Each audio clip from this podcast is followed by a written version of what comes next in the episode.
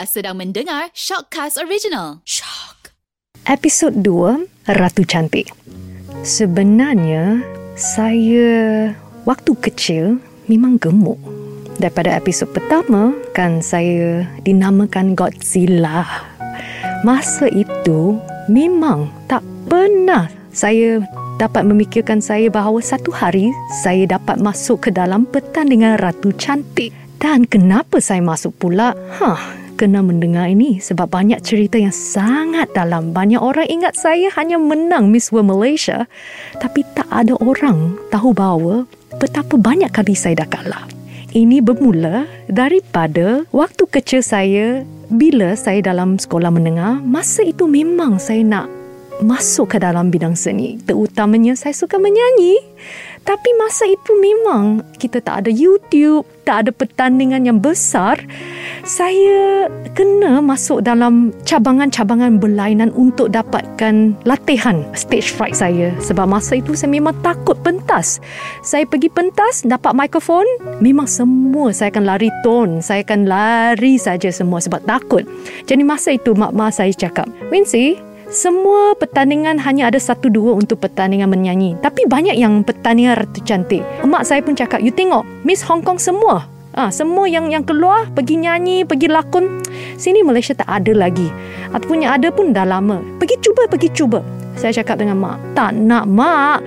Semua ini saya pun uh, rasa malu dah. I, I pun tak suka you know pakai swimwear. Semua ini tak boleh, tak boleh. Mak cakap pergi cuba dulu, okay? Tak apa, you pergi modeling class dulu sebab masa itu saya ada ada masalah hunchback. Saya tak ada confident langsung. Jadi mak saya dia teman saya. You know masa itu 16 tahun. Dia cakap pergi modeling class. Okay saya pergi. Jadi masa itu saya high heels pun bila saya pakai langsung saya jatuh saja. Jadi saya kena start daripada pakai kasut tumit tinggi dan berjalan secara ayun dan juga cantik. Tapi memang kelas dah satu bulan pun saya tak dapat kuasai. Jadi guru saya cakap, okay, saya terus hantar you pergi ke modeling competition agar bukan untuk you menang, agar you untuk belajar saja. Jadi ku pergi. Masa itu bila saya pergi, saya diketawakan kat pentas sebab cara saya jalan, cara badan saya semua kaku. Jadi masa itu memang saya berasa bahawa saya macam ditikam daripada belakang. Tapi saya tak kisah sebab saya tahu bahawa itu merupakan satu platform bagi saya untuk berlatih agar saya satu hari dapat menyanyi secara confident. Tapi sekarang saya perlukan cabangan tersebut dan pentas tersebut. Jadi daripada modeling, saya dihantar pergi ke pertandingan Ratu Cantik. Tapi pertandingan Ratu Cantik yang kecil-kecil saja. Jadi daripada pertandingan Ratu Cantik yang dianjurkan secara kecil-kecilan, saya pergi dulu daripada pertandingan tersebut saya masih ingat pertandingan yang pertama saya kena pergi ke kawasan yang dalaman dan ibu bapa saya pun pergi bersama. Kita pergi saja untuk bertanding sebab saya nak mengambil pengalaman. Jadi masa itu saya faham bahawa pertandingan Ratu Cantik berlainan dengan pertandingan modeling. Sebab Ratu Cantik kena bercakap, kena bertutur, kena ada strategi.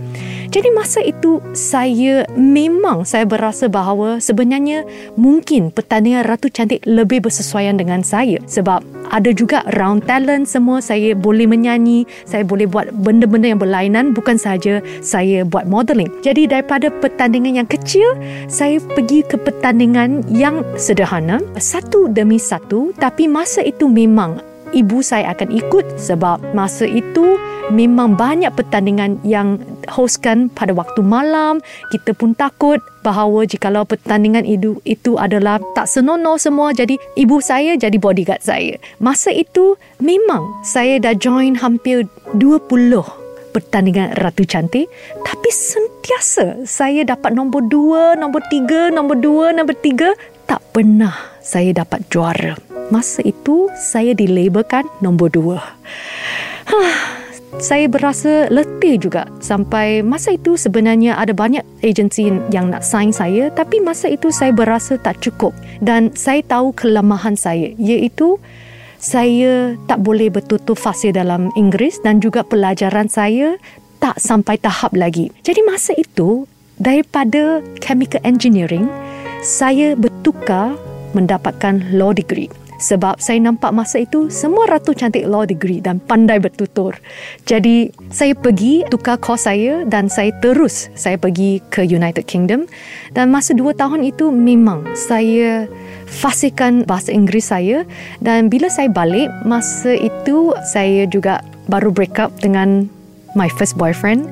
Dan masa itu saya membuat keputusan untuk reject my bar offer kat Bristol saya balik buat my master tapi saya volunteer balik ke bidang Ratu Cantik. Saya nak bertanding untuk tahun yang terakhir. Jadi tahun tersebut saya dah gila dengan semua competition sebab saya dah tahu jikalau saya tak berjaya saya akan pergi jadi peguam. Masa itu saya masih ingat. Saya masih kalah lagi dalam banyak ratu cantik pertandingan yang saya bila saya balik saya join balik dan masa itu sampai ke satu lagi pertandingan iaitu pertandingan yang terakhir iaitu Miss World Malaysia masa itu saya ingat ah pasti tak ada peluang dah pasti ini terakhir tapi saya nak habiskan semua jadi masa itu saya masuk selepas ujian saya. Jadi saya terus masuk ke pertandingan itu. Saya masih ingat saya bukan hot pick. Tapi saya berusaha. Saya juga tak nak berfikir panjang dah. Saya nak habiskan perjalanan Ratu Cantik saya saja. Masa itu eh, ibu bapa saya ataupun saudara mara, kawan-kawan semua cakap, "You you tak takut you kalah lagi ya?" ataupun sentiasa cakap oh dia pergi situ hanya main-main saja. Saya cakap saya tak kisah. Asalkan saya habiskan semua. Pada masa yang terakhir bila keputusan dah keluar bila host mengumumkan the winner of Miss World Malaysia goes to a contestant who never give up. Su Wincy. Masa itu memang saya berasa tercapai impian saya disebabkan usaha saya yang tak takut kalah dan saya nak habiskan semua saja. Masa itulah semua orang yang ketawa saya datang untuk mengucapkan tanya kepada saya. Dan masa itu pun saya berasa bahawa itulah permulaan saya untuk masuk ke dalam binang seni.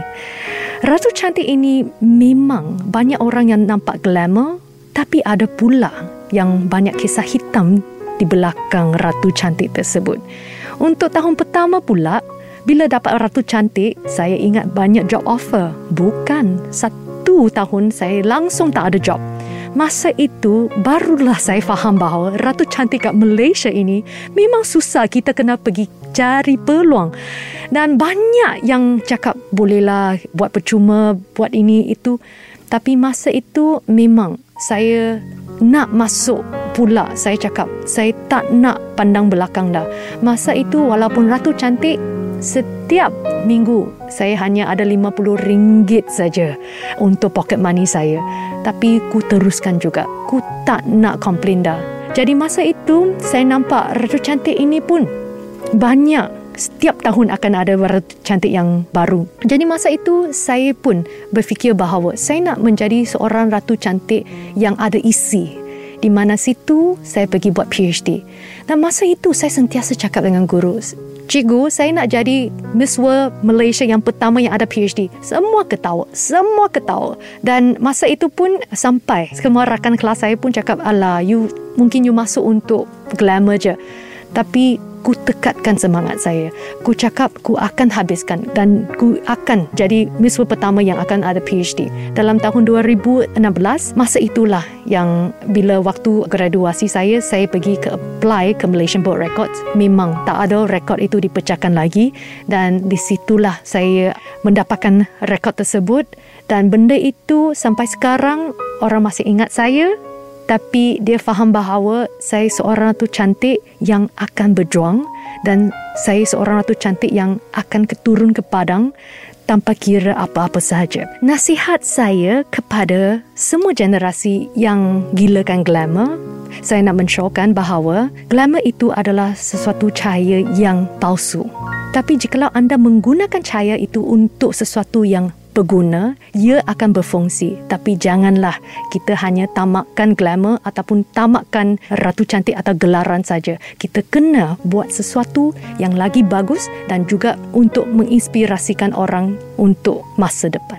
Daripada situ, saya pula kenapa pergi ke bidang menyanyi, itu saya akan ceritakan untuk episod yang seterusnya.